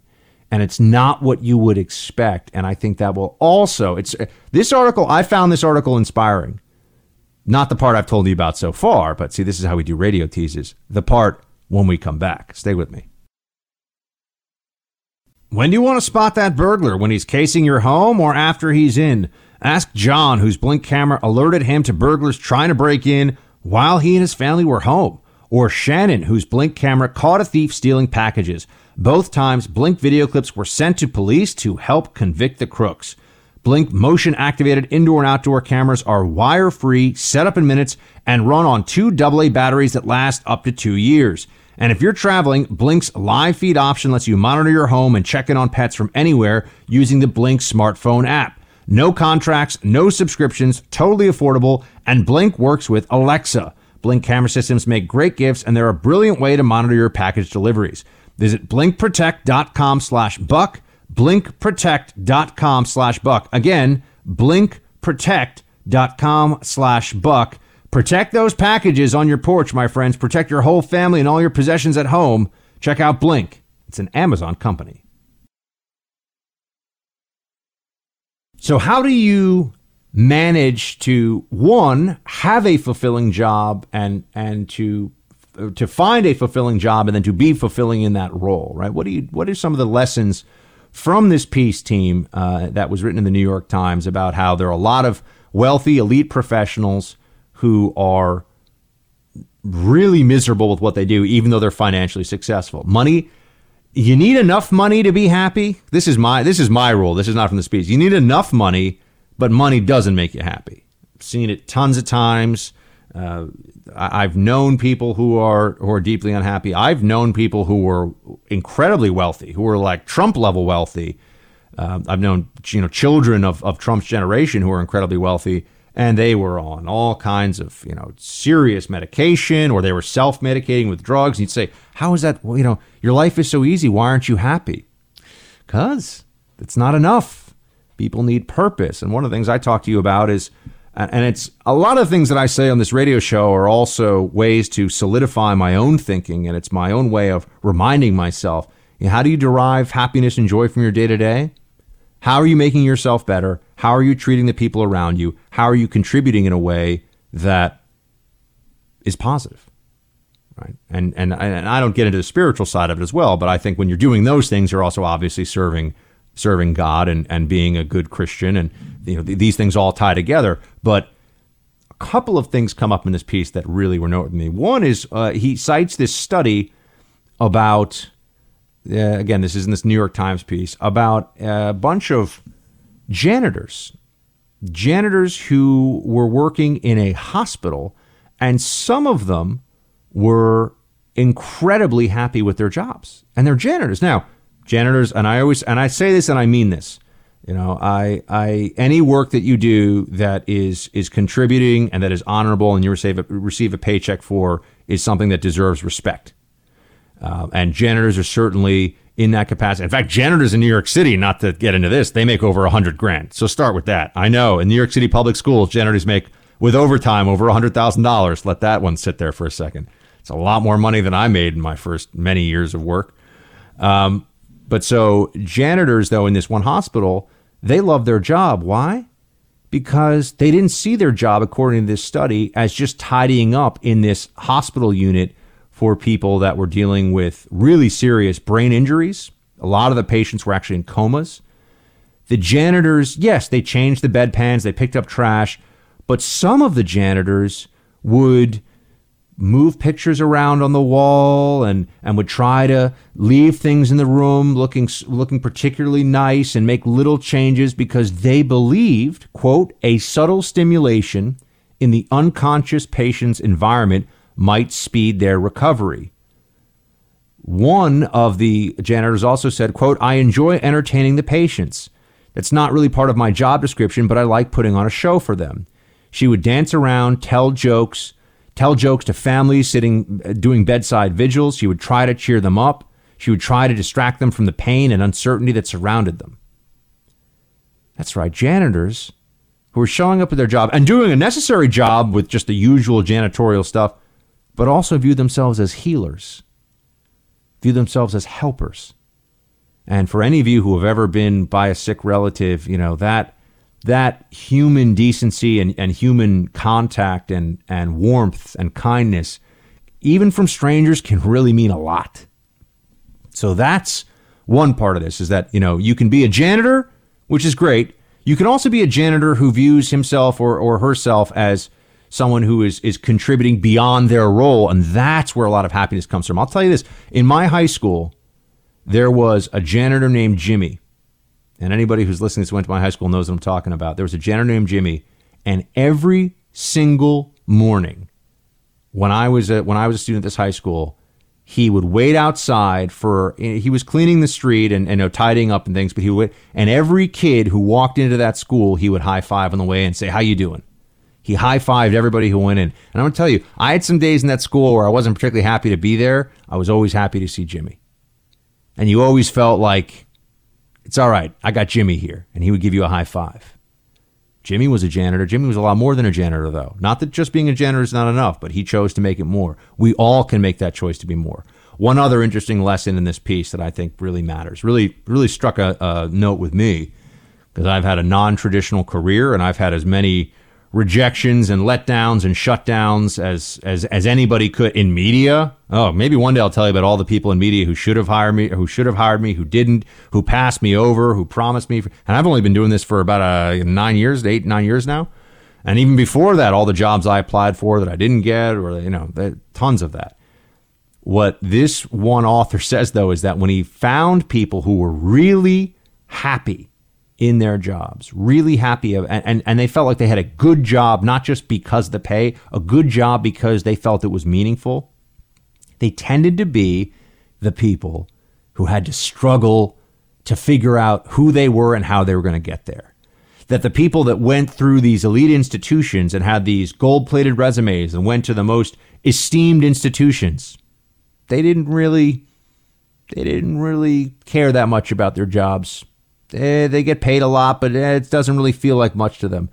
But the people who end up getting rejected and they fail and they have to they have to find that avenue that that pathway for themselves. They they have to be creative. They have to be entrepreneurial. They have to take risks. They have to try things that people that are handed or that earn i'm not trying to say they're handed but that earn their gold plated opportunities through the systems in place would never take. Too risky look I, I got into and this is i got into some of the best business schools in the world so the MBA program thing here really, really struck a chord with me. And I said, you know what? I'm going to roll the dice on this media thing.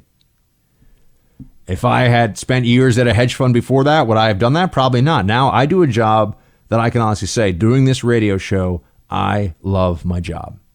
And I don't love all the things I do in media. This radio show, I love my job. It matters to me. This audience matters to me. And that is something that is really special, and I recognize it as special, and it was really hard to get here. But this notion that the struggle, the struggle to find that meaningful position for yourself, and by the way, it's not just professional. I think this is true of people's lives too. The struggle to find out who you are and what makes you happy is a necessary part of the process for most people. And I think, I think at the end of the day, to embrace that that idea of of fighting to get where you need to be that there's going to be setbacks that there're going to be problems it's not all going to be clear skies and wonderful sailing. Just know that if you stick to who you are and your values and you're resilient and you fight you'll get to a place where you're happy which doesn't mean we we don't all get to be president. We all don't all get to be professional athletes but we can all be the best version of ourselves if we keep trying that's what I took away from this. We can be the janitor who's helping to heal people with brain damage. We'll be right back. Ain't no party like a Team Buck party, because a Team Buck party don't stop.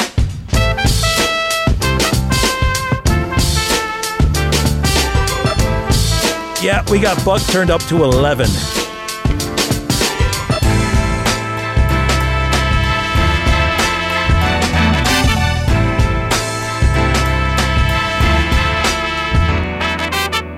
It's time for roll call. Doesn't that guy kind of sound like Optimus Prime?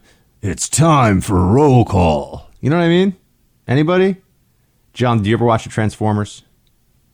Yeah, I did years ago. Not the not the new Michael Bay stuff. No. All right. I mean, if we really, if we really have to get into it, Transformers or Thundercats?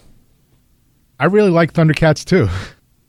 I, that, think I that would go- have to be my choice. Thundercats. I think I go Thundercats over Transformers, but I know we've just probably set the airwaves on fire. People are like, no, Transformers, Optimus Prime. And some of you are like, Buck, what are you talking about? Facebook.com slash Buck Sexton. Because it is a Friday and because I am uh, excited to get to the weekend, we're going to do a double roll call where we get to, because I have so many messages in the inbox here that we have not gotten to from the week. So we'll try to get to a bunch of them. So easy. Just go to facebook.com slash Buck Sexton and send a message let me know what you think of the show, things we've been working on, come out to the coast, have a few laughs, all that good stuff. All right. Seth writes, Buck, did you know the Wendy Walsh that advertises a podcast in between your segments is the same Wendy Walsh who accused O'Reilly of sexual harassment in 2017? What is she doing on your show? Even so, I'm enjoying your show as much as ever. From Seth. Um, yeah, I, I I don't know what ads are running on some of them. I mean, I, there there are sponsors, my friend, and then there are radio ads that run on stations. So I don't. I'm on 125, six, something like that. 120 some odd stations across the country. I do not know. So if you're if you're calling me or if you're going to send me a message because Bob's Waterbed in East Tallahassee is not getting it done for you, they're pro- I, I don't I don't know. They're not a sponsor of mine. I, I can't speak to Bob's Waterbed of East Tallahassee, so I, I don't. You know what I mean? Like this is the local stations can do different things. Uh, the sponsors that I know, I know the CEOs, I know the companies, I use the products. That's a different uh, that's a different situation. So I can't speak to this. I, I, I, don't know who Wendy Walsh is. I don't know anything about what you're talking about, and I really don't. I'm not trying to be coy, uh, but yeah, ads they're a good thing. Capitalism. I love I love all sponsors for uh, shows like this that are good shows.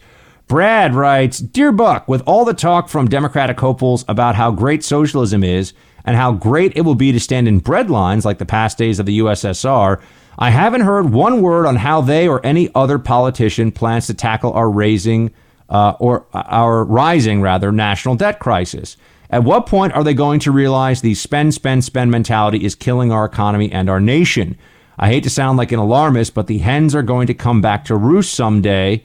Uh, but there's a fox in the hen house waiting for them. Uh, would you like your I would like your thoughts on this and what we can do to help this great nation of ours before it's too late? Have a great weekend, Shields High. Uh, Brad, you're you're correct. I mean, you're right. Uh, the spending is out of control. And and when I people would argue, oh, it's not out of control, but well, it's about a trillion dollars this year, close to a trillion dollars this year, uh, or I should say for the last fiscal year, we're twenty two trillion dollars in debt, and this much is is for sure.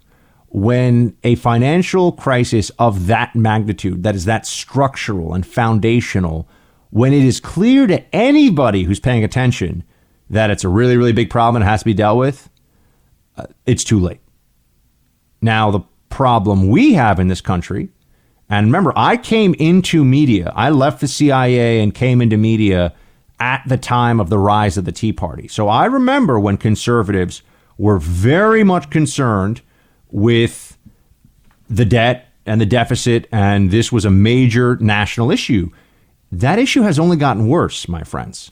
And I, and I do think that there's a disconnect here between the recognition of national debt as a structural and strategic, not just economic, but national security threat as well. My friends, if, if our economy starts to crap out, guess what?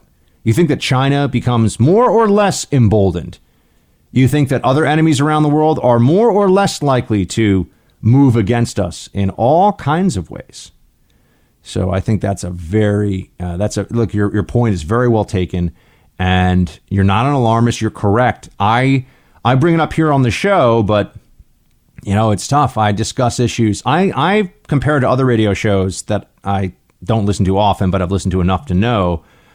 I try to cover I try to cover as much as I can in terms of subject matter. A lot of people just go either all in on how much they love Trump or all in on how much they hate Trump, and that's a successful on radio it's mostly how much they love Trump, and that's a successful business model for them, and I am a capitalist so I can appreciate that. Uh, but I know that I, I, feel like when I talk about the debt, people just, it's not in the zeitgeist right now. It, it's $22 trillion. You know, maybe it is worth it. Maybe this is the show. And I have, as you know, I, have worked with Stansberry Research, with, uh, with Porter Stansberry. He's a brilliant financial mind. His whole team, incredibly brilliant guys. They know, I mean, they'll tell you, they publish on this, that we are heading for a, an economic uh, and financial calamity. Uh, so you know, and and so I can leverage their research and their knowledge, and I'm just telling you, it's coming. But I feel like, you know, people, there's so much that I want to talk to this audience about, and and I don't want to go too too deep on a subject or hit a subject too often that people just, you know, for whatever reason, they don't really want to hear about it. But maybe maybe that should change here. Maybe we get it going. And, and I am here in D.C. in the swamp. I have a lot of swamp contacts. I have friends in the White House. I mean, you know, it. I, I can get word up the chain, but the politics of this are it is popular to spend money on the stuff that you want to spend money on. You know, that's that's the reality. It is popular to spend money on stuff, and, and it's unpopular to say, let's raise the retirement age, let's have means testing for Social Security, let's you know uh, change Medicare so there's more cost saving, you know, all, all this, all this stuff. No one wants to hear that. Nobody wants to hear that. Even my own, even my generation, the generation below me, who are the ones that are going to be saddled with those debts. Anyway, as you can tell, I, have been, Brad, you, you touched the nerve here because I've been rambling on about your question about the debt for some time, but I have not forgotten uh, the Tea Party movement and what it stood for and the, the truth of the message. And they were right.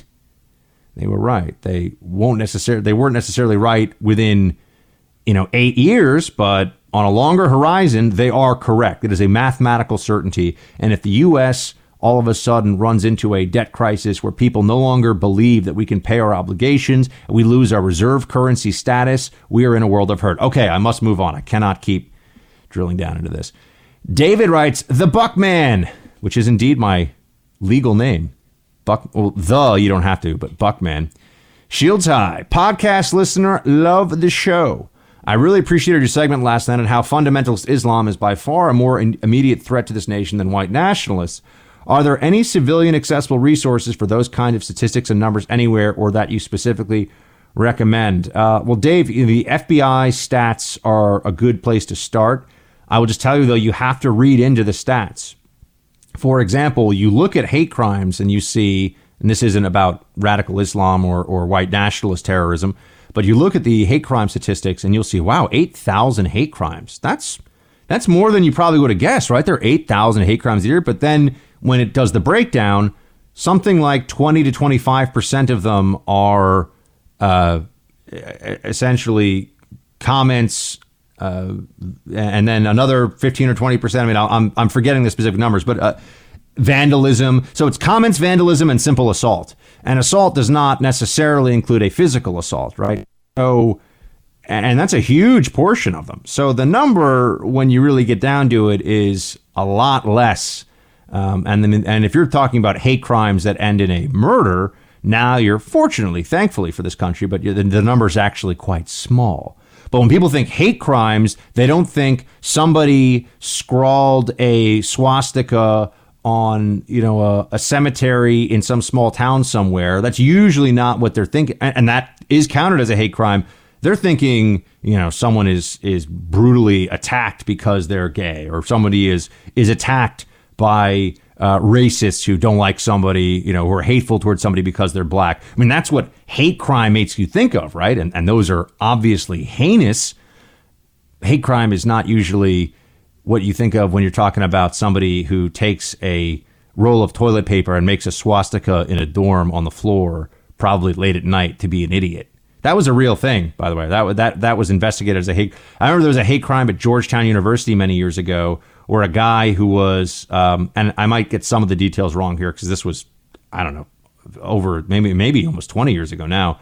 A guy uh, grabbed a menorah and uh, and just like ran across campus with a menorah in his hand, and he was really drunk. And they thought that, and I think he dropped it when they were chasing him, and so it was a hate crime. I mean, you know, there's a big variation of hate crimes, so you have to look into the statistics, and you'll see what I mean. Same with terrorism terrorism, and this is why I got on this rant. Terrorism, for example, can cover eco terrorists who let a few ferrets out of their cages at a testing facility.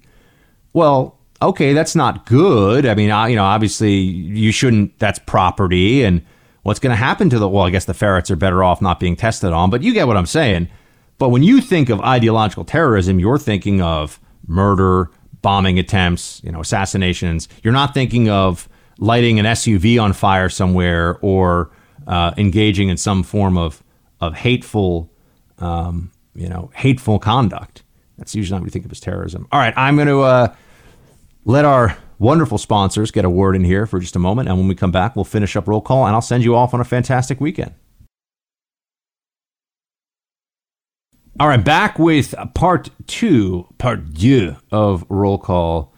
Whenever I think of Part Deux, I think of Hot Shots Part Deux. Man, Charlie Sheen. I remember when Charlie Sheen was really like in his heyday. Wall Street is one of the movies I've seen as many as any other movie in existence. And now Charlie Sheen, what a what a fall from I don't know if it was from grace, but just what a fall that guy's had. All right, Max writes, "Hi Buck, could you explain to me something I'm confused about with the investigations into Trump? I assume the government can't legally investigate someone for purely political reasons. What is required to open a criminal versus counterintelligence versus congressional investigation? What is needed in these cases to issue a subpoena? Since you've worked in law enforcement, the CIA, and as a journalist covering politics, I figured you are unusually qualified to explain this. Well, Max, thank you. And I think that is correct. I am more qualified than certainly about 95% of the pundits and journos out there on this matter. And what I can tell you is that we are now seeing that the the um, bar for a counterintelligence investigation is actually very low. Um, that it's really up to the discretion of the people in positions of authority at places like the FBI. And if they want to push for a counterintelligence investigation, they can do it. You know, they can get a count. There were reports in ABC uh, News from months ago, and it's resurfaced recently, that the FBI opened up a counterintelligence probe into Jeff Sessions. Now, that hasn't been confirmed, but that was the ABC News report. Jeff Sessions, folks, for being a Russian, a Russian agent. If you think that Jeff Sessions is a Russian agent, you are not smart.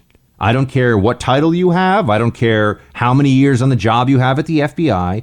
If you think, and let me also say this people say, oh, Buck, you haven't seen the evidence. Oh, if there was evidence that would make the investigation of Jeff Sessions as a Russian asset not seem crazy, trust me, you would know about it.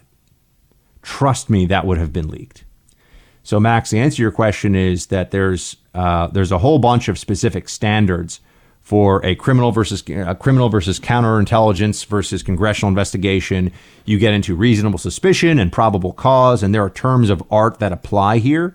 Um, but for counterintelligence specifically, it's really up to the discretion of the people at the FBI, at the DOJ. It is a discretionary issue. And remember, not only is there discretion involved, they also can hide the information, they can hide the investigation as classified from the public. So there's almost no accountability for counterintelligence investigations, almost none, which is why we've also seen people bring up, oh, the FISA court. The FISA court authorized these investigations of Carter Page. That I always want to say, okay, so what?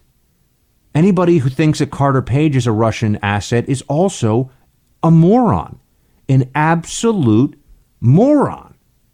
And you see them, they go on TV, they think they're so smart. They are not. Alan writes Buck, you were spot on regarding Jussie Smollett. Thank you, Alan. I'm glad. It's nice to get a little credit for it. I doubt if any of the MSM or celebs who commented early on will apologize. My big question is where is Jussie getting the money to pay for all his lawyers and his crisis management teams? He doesn't have a lot of personal wealth. Any ideas? Uh, Alan, I, I don't know. I don't know what his personal wealth is. I do know that, that for some people, there's probably just a, a, uh, professional incentive to be a part of the Jussie team in some way. Um, and he was making, from what I saw, you know, close to a million dollars a year on that show. And I'm sure he does some other things here and there. So, I mean, he's got some resources. This guy's not poor. Uh, he's got a lot more money than I do. So, you know, I'm sure he can manage to uh, pay some lawyers for a bit, but we'll see.